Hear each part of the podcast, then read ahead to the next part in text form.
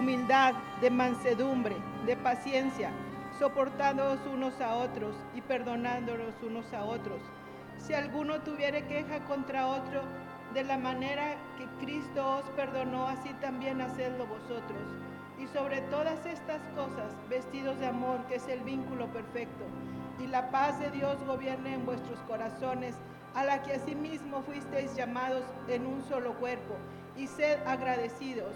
La palabra de Cristo mora en abundancia en vosotros, enseñados y exhortados unos a otros en toda sabiduría, cantando con gracia en vuestro corazón al Señor, con salmos e himnos y cánticos espirituales. Y todo lo que hacéis, sea de palabra o de hecho, hacedlo todo en el nombre del Señor Jesús, dando gracias a Dios Padre por medio de él. Podemos ir a Éxodo 32, 33. Dice, y Jehová respondió a Moisés, al que pecare contra mí, a este raeré yo de mi libro. La Biblia dice que Dios, que puede hacer todas las cosas, Dios que es eterno, en el principio hizo los cielos y la tierra, creó todo lo que, lo que vemos, lo que no vemos, lo que hay en el universo, todos los planetas, las estrellas, todo lo hizo y lo sustenta con la palabra de su poder. Lo hizo en seis días, hace unos pocos miles de años. Este Dios todopoderoso, después de o durante esa creación, que en esta tierra eh, hizo la luz, separó las aguas, hizo que saliera la tierra seca, hizo que hubiera hierba en la tierra, que hubiera árboles en la tierra, que se llenara de vida los mares con los animales del mar, los cielos con los animales que vuelan, la tierra con los animales y con lo que se arrastra por la tierra. Dios también decidió crear al ser humano. Creó a Adán y Eva, los primeros humanos que él hizo. Y después de terminar la creación, Dios vio que todo era bueno en gran manera. Puso a estas dos personas, las primeras personas, en un huerto, un lugar muy precioso, un paraíso, donde tenía todo lo que, tenían todo lo que ellos necesitaban. No había muerte, no había dolor, no había enfermedad, no había tristeza. Dios dijo, todo es muy bueno. Y si ese Dios todopoderoso y que es eterno creó la tierra y la hizo muy buena, y la Biblia nos dice cómo era, ¿por qué no está así ahora la tierra? ¿Por qué ahora hay sufrimiento? ¿Por qué la tierra parece que el medio ambiente se estuviera destruyendo? ¿Por qué hay muerte? ¿Por qué hay enfermedad? ¿Por qué hay falta de agua?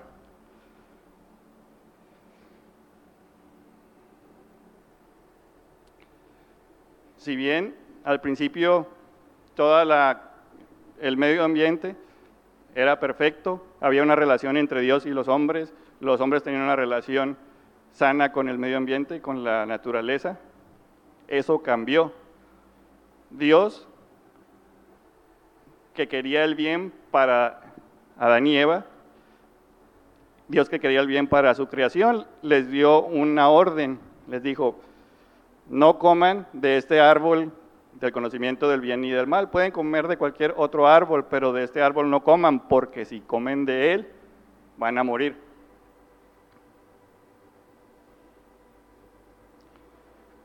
¿Qué pasó? El hombre y la mujer se rebelaron contra Dios, decidieron desobedecer a Dios y comieron de ese árbol y entró la muerte a ellos. Eso es lo que se conoce como pecado. Ahí cambió esa desobediencia, ese no obedecer al mandamiento de Dios catapultó al hombre y a toda la creación hacia el pecado, hacia la muerte, hacia la destrucción, hacia el sufrimiento. Todos los humanos que han vivido y, estamos aquí, que van a vivir, somos descendientes de esas dos personas. Por lo tanto, tenemos también ese pecado que, que pasaron, que nos pasaron. ¿Y qué es pecado? La Biblia nos dice que el pecado es desobedecer la ley de Dios. Incluso la Biblia usa una palabra para el pecado que se puede entender como fallar, como errar el blanco, como no atinarle a algo. Vamos a suponer que hay una competencia en la cual las reglas son simples. Tengo este balón, tengo que patearlo y tiene que entrar dentro de esta puerta. Tengo una oportunidad de patearlo, si entra, gané. Si no entra, perdí, fallé. Entonces, si yo tomo el balón y lo pateo y no alcanza a llegar, queda cerquita, pero no entra. O si pega en una orilla y se sale, no entra. Ningún árbitro justo va a decir que gané porque fallé. Es lo mismo que quede a unos centímetros y no entre, es una misma falla que si yo me volteo, la pateo al otro lado y la mando hasta Tamaulipas. Eso es falla, no hacer lo que Dios nos manda que hagamos. Ese pecado que entró, la desobediencia, es la causa de toda la maldad que hemos visto a lo largo de la historia y que estamos viendo ahora. Las injusticias, la muerte, el sufrimiento, todo lo negativo del mundo. Hay varios tipos de pecado. Dios da sus órdenes, sus mandamientos, y si los desobedecemos estamos pecando. Una pequeña lista incompleta de pecados que menciona la Biblia, se los digo rápidamente, es no amar a Dios con todo tu ser, uso irreverente del santo nombre de Dios, desear desmedidamente riquezas para atesorarlas, hablar mal de los padres, inmoralidad, egoísmo, abandonar la congregación, no amar al prójimo, no perdonar, pereza, adulterio y ver con malos deseos a una mujer, amor al dinero, idolatría, decir maldiciones, enojo descontrolado, soborno, homicidio, hipocresía, chisme y entrometimiento, hechicería, mentira, hablar mal del prójimo a escondidas, aborrecer a su hermano, orgullo o soberbia. Esas son unas formas con las cuales el ser humano peca, desobedece. Les comento solo cuatro de algunas de las cosas que el pecado ha producido o que el pecado produjo.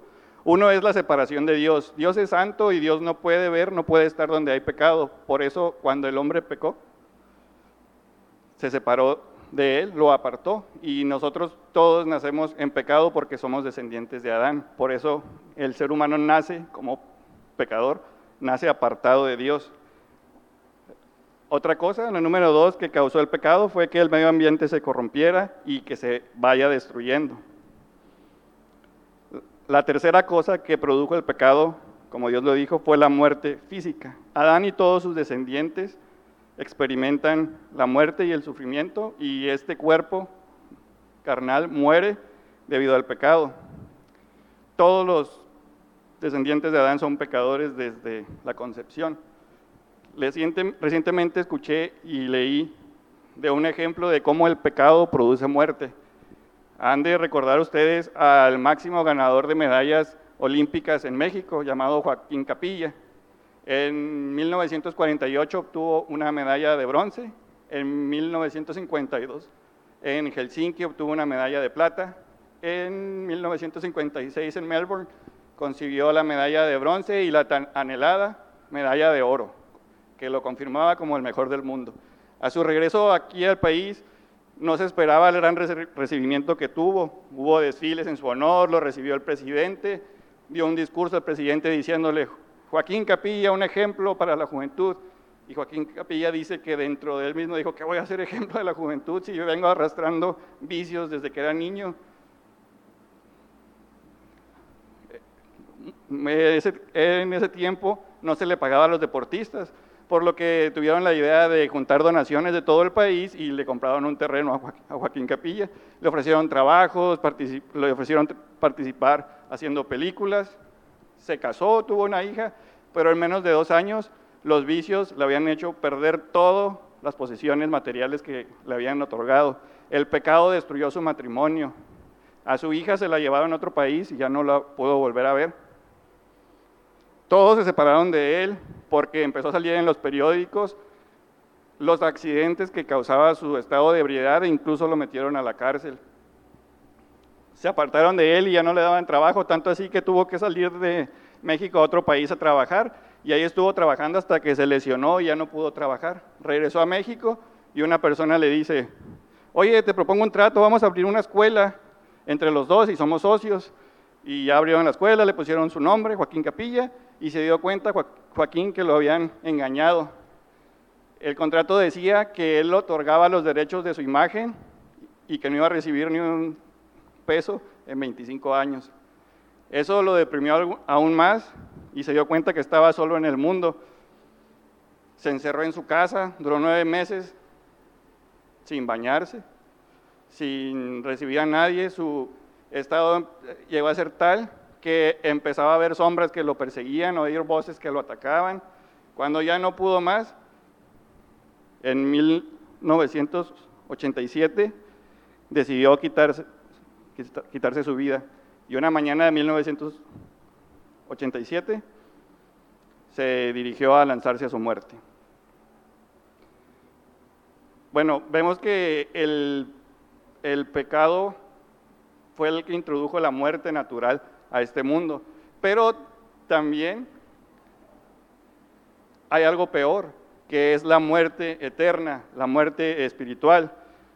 Todos, perdón, todos los hombres moriremos físicamente, pero después de muertos va a haber un juicio donde Dios va a juzgar y a todos los que le hayan desobedecido, todos los que un mandamiento casi lo cumplían pero lo desobedecieron, serán echados a un lago de fuego, a un tormento eterno, estarán separados de Dios para siempre en la ira y el enojo.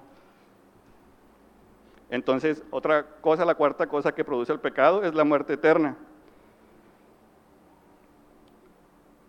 Sin un Salvador, todos sufriremos, todos sufrirán, porque todos son pecadores. Dije, sin un Salvador.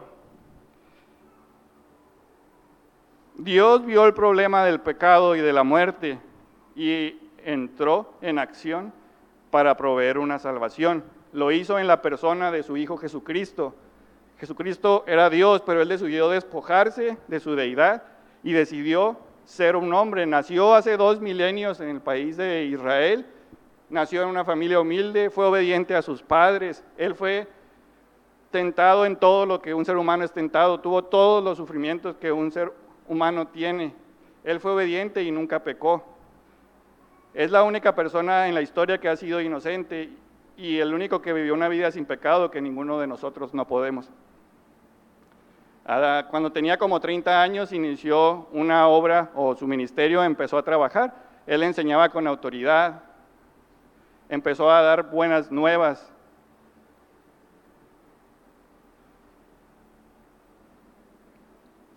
Y a pesar de ser sin pecado, fue muerto, lo crucificaron en una cruz romana, pero él mismo entregó su vida para sufrir las consecuencias de ese pecado que tienen todos los seres humanos.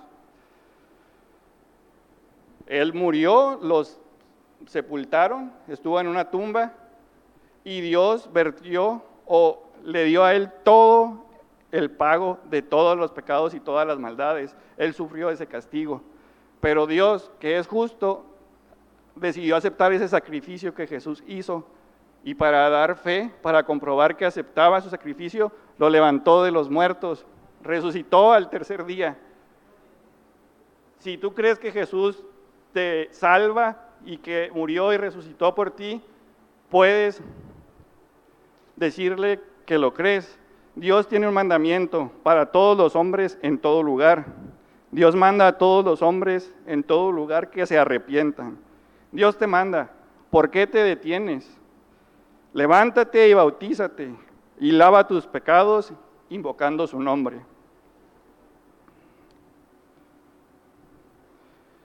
El mismo ejemplo de que Dios produce vida lo encontramos en el mismo Joaquín Capilla. Esa mañana de 1987, cuando estuvo a punto de lanzarse a su muerte, pensó, si me muero, ¿a dónde me voy? No se mató. En ese mismo tiempo lo invitaron a una iglesia cristiana.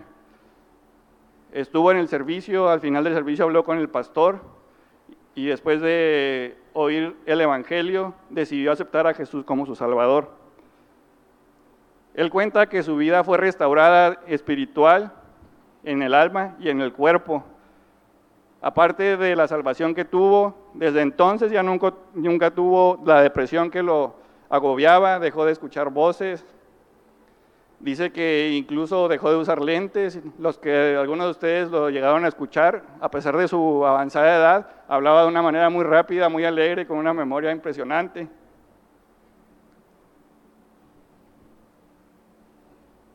E incluso comenta que mucho tiempo después volvió a ver a su hija.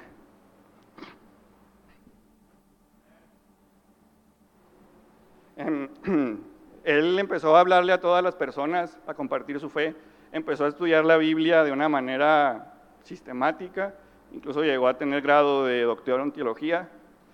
Eh, él, aprovechando que le hacían entrevistas por la persona que era, el, el mexicano con más eh, medallas en la historia, empezaba a testificar siempre que podía. Si alguno alguna vez vio en la televisión o en el periódico alguna entrevista, ven cómo él expresaba su fe en el Señor Jesús. Permítanme leerles unas palabras que escuché de él en una grabación. Ya había logrado lo que yo quería, que era el sueño de tener una medalla de oro olímpica. Había conseguido ser campeón olímpico, campeón del mundo, campeón panamericano. Dejé eso de recuerdo y pues decidí retirarme del deporte. Empecé a beber, empecé a fumar, tres cajetillas casi diarias, una cosa horrible. Y yo no sabía qué, dónde. Pero apenas hace 20 años conocí a nuestro Señor Jesucristo, porque tuve un encuentro personal con Él, porque Él existe, Él vive. Esa era la incredulidad que yo no sabía. Me enseñaron que el Cordero de Dios que quita el pecado del mundo me libró de los vicios. Ya no fumo, ya no tomo, las drogas para afuera, todo para afuera, te borra. Es una cosa increíble que está pasando en todas partes del mundo. Es a través del Evangelio como las personas se salvan para redimirte. Conocemos a cientos de personas que podemos dar testimonio de esa salvación de, que el Cordero de Dios nos trae, cómo Él nos ha lavado de nuestros pecados. Bueno, si cuando Dios nos manda algo o hacemos algo que es contra las ordenanzas de Dios, es un pecado, hay otro tipo de pecado que algunos lo llaman de omisión, que es cuando sabes hacer algo que está bien y no lo haces. Es como cuando el patrón entró y encontró sentado al empleado y le dice, empleado, estás despedido. Patrón, ¿por qué me corres si no hice nada? Precisamente por eso, porque no hiciste nada. Dios nos da ordenanzas para los que somos nacidos de nuevo, para los que hemos recibido la nueva vida de Cristo. Hay dos naturalezas en nosotros. Está la naturaleza que heredamos de Adán, la cual la Biblia llama el viejo hombre, y también está la vida de Jesús dentro de nosotros, la cual la Biblia la llama, perdón, la vida de Jesús es el nuevo hombre y la vida de Adán o terrenal es el viejo hombre. La Biblia llama viejo hombre y nuevo hombre. Esas dos vidas están en nosotros. Dios nos manda que debemos hacer morir al viejo hombre y debemos hacer vivir al nuevo hombre. En una situación o cuando estamos en una decisión, ¿cómo podemos reconocer si está actuando el viejo hombre, la naturaleza de pecado, o el nuevo hombre, la vida de Cristo en nosotros? Pues podemos identificar al viejo hombre porque el viejo hombre se considera a sí mismo su Dios, Él pone sus propias reglas. Quiere acumular y obtener más y más. Desea lo que no es suyo, desea lo prohibido. Tiene pasiones bajas y malos deseos. Es impuro y comete inmoralidad. Es por la obra de la cruz, abrazar la cruz y morir en nosotros cada día que podemos hacer morir en nosotros la ira, el enojo, la malicia, la blasfemia, las palabras deshonestas y las mentiras. Ahora, para hacer vivir el nuevo hombre, gracias a Dios tenemos maestros en esta congregación, nuestro pastor, que continuamente nos dicen cómo hacer vivir el, nuevo hombre. No vamos a verlo ahora, hay un pasaje, no, no, vayan ahí, lo pueden leer después, que es Colosenses 3.10 al 4.6. Y Jesucristo, Dios en su misericordia, en el tiempo de la alabanza, permitió que una hermana levantara su voz y leyera este pasaje, donde nos dice cómo podemos reconocer al nuevo hombre. Ahora, los cristianos maduros, los que han alcanzado más alto grado de madurez, que son unos gigantes en el Señor, que hacia allá estamos llamados todos nosotros a que la vida de Cristo nos llene, tienen un mandamiento de Dios también, porque un cristiano maduro aborrece y reconoce el pecado. Cuando, cuando ha pecado su espíritu se entristece. Hay en él un corazón arrepentido por las culpas que, que hizo. Escuché de un predicador la historia de un reino donde el peor castigo que le daban a los criminales era mandarlos a las galeras, que eran unos barcos que no tenían motor, sino que iban encadenados todos los esclavos con unos remos y había una persona con un látigo que los estaba atormentando. El rey de ese reino un día se sintió misericordioso, conmovido y dijo, voy a ver si puedo perdonar a alguno de estos criminales de lo peor que hay en mi reino. Entró, subió y llegó a donde estaban todos los que estaban remando y al primero le dice, oye, ¿por qué estás aquí? Ah, fíjese rey que por una mentira una persona me acusó falsamente y aquí estoy yo sufriendo como inocente. Y el rey le dijo, ay, qué lástima, qué feo que por una mentira estés aquí. Llegó con el otro y le dice, oye, ¿y tú por qué, por qué estás aquí? Ah, eh, rey, el juez que tomó mi caso tenía algo personal contra mí y como le caía mal, me envió injustamente y aquí estoy. Ah, qué lástima, dijo el rey. Los jueces no deberían ser así, deberían ser justos. Y llegó con otro y le dice, oye, ¿tú por qué estás aquí? Pues fíjese, rey, que yo iba entre una multitud, de repente se cometió un delito y a todos nos agarraron juntos y me pusieron aquí injustamente. Y le dice el rey, ay, qué lástima que estabas en un lugar equivocado. Llegó todavía con otro y haciendo esperanzas el rey y le dice, oye, ¿y tú por qué estás aquí? Rey, la verdad es que yo estoy aquí porque cometí un crimen terrible contra mi familia, contra mí mismo, contra el reino. Y el juez se voltea, perdón, el rey se voltea con los guardias y le dicen, ¿qué es esto? ¿Cómo puede estar este malhechor aquí entre tanto hombre inocente? Guardia, desencadénenlo y sáquenlo de aquí. Es algo parecido a, lo que los cristianos maduros hacen con el pecado. Cuando pegan, pecan, su espíritu se entristece, y sienten pesar por el, por el pecado. La Biblia nos da el mandamiento que cuando pasa eso debemos venir y confesar los pecados delante de Él y Él nos perdona. La sangre de Cristo nos lava. Los pasos para la confesión de un cristiano, de alguien que ya tiene la vida de Cristo en Él, es primero rogar por su gracia y por su misericordia, que no la merecemos. Después es reconocer nuestro pecado, reconocer que pecamos contra Dios él nos veía cuando estábamos cuando estábamos pecando, y si Él nos juzga por ese pecado que hicimos, Él es justo, no está haciendo nada incorrecto si nos juzga por ese pecado. Nuestro pecado merece juicio. Debemos reconocer que somos culpables. La culpa es nuestra, es de nosotros, no es de nadie más, no es de las circunstancias, no es del medio ambiente. Reconocer que somos somos pecadores. Debemos pedirle al Señor que Él nos lave y que nos limpie. Él tiene el poder de lavarnos. Él puede borrar nuestras maldades, pero que haga un cambio profundo, no superficial, porque Él sí puede cambiarnos profundamente. Debemos pedirle que esconda su rostro de nuestros pecados y borre nuestras maldades, que Él cree un corazón limpio y renueve un espíritu recto y debemos pedirle que nos vuelva el gozo de su salvación. En el siglo XIX, en una ciudad de Pensilvania, había un pastor de jóvenes, un maestro de escuela dominical llamado James Milton Black. Él y en la iglesia donde estaba decidieron atender el área más afectada por el pecado de la ciudad, el área más pobre, donde había viviendas muy ah, en mal estado y donde el pecado reinaba.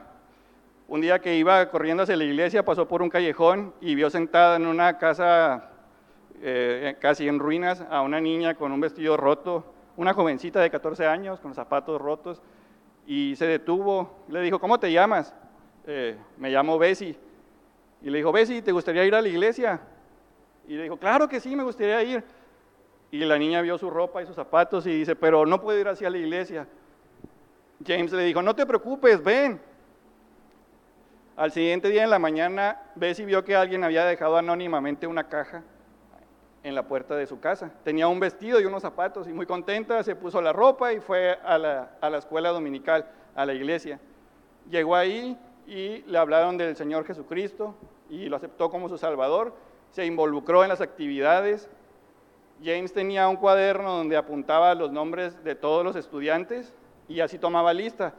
Al empezar la clase se levantaba, leía el nombre y la persona respondía diciendo un versículo y así estuvo involucrada a Bessie por algunos días. Hasta que un día, mientras tomaba la lista, James dice, Bessie, y nadie contestó. Y James pensó en voz alta y dijo, qué bueno saber que cuando Dios tome lista, Bessie sí va a contestar a su nombre. Y terminó la clase y se quedó pensando en eso y compuso un himno al respecto. Y después fue a ver por qué no había ido Bessie a la, a la iglesia.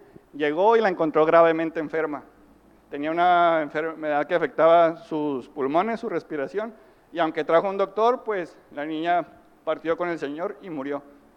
James tuvo la oportunidad de en el funeral contarle a la gente que estaba ahí la historia de cómo Jessie había aceptado al Señor y cómo que a pesar de que un día no contestó al pasado de lista en su nombre, en el cielo ella iba a responder a su Salvador y cantó el himno que había compuesto ahí en el funeral.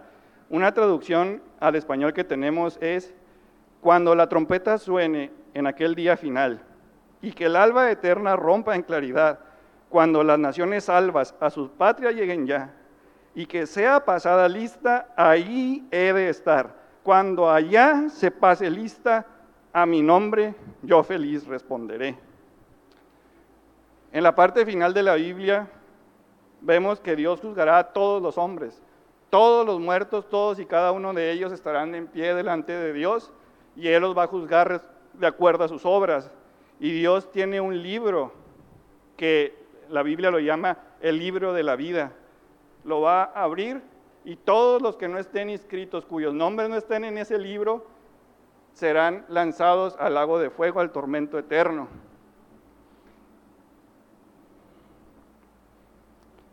Pero los que estén en, ese libro de la vida, cuyo nombre sí aparezca, dice la Biblia, para ellos hay un cielo nuevo y una tierra nueva. Verán la santa ciudad, la nueva Jerusalén descender del cielo de Dios, dispuesta como una esposa ataviada para su marido. El tabernáculo de Dios con los hombres, y Él morará en ellos. Y ellos serán su pueblo, y Dios mismo estará con ellos como su Dios enjugará Dios toda lágrima de los ojos de ellos y ya no habrá muerte, ni habrá más llanto, ni clamor, ni dolor, porque las primeras cosas pasaron. Cuando se abra el libro de la vida y se lea, ¿estará tu nombre allí?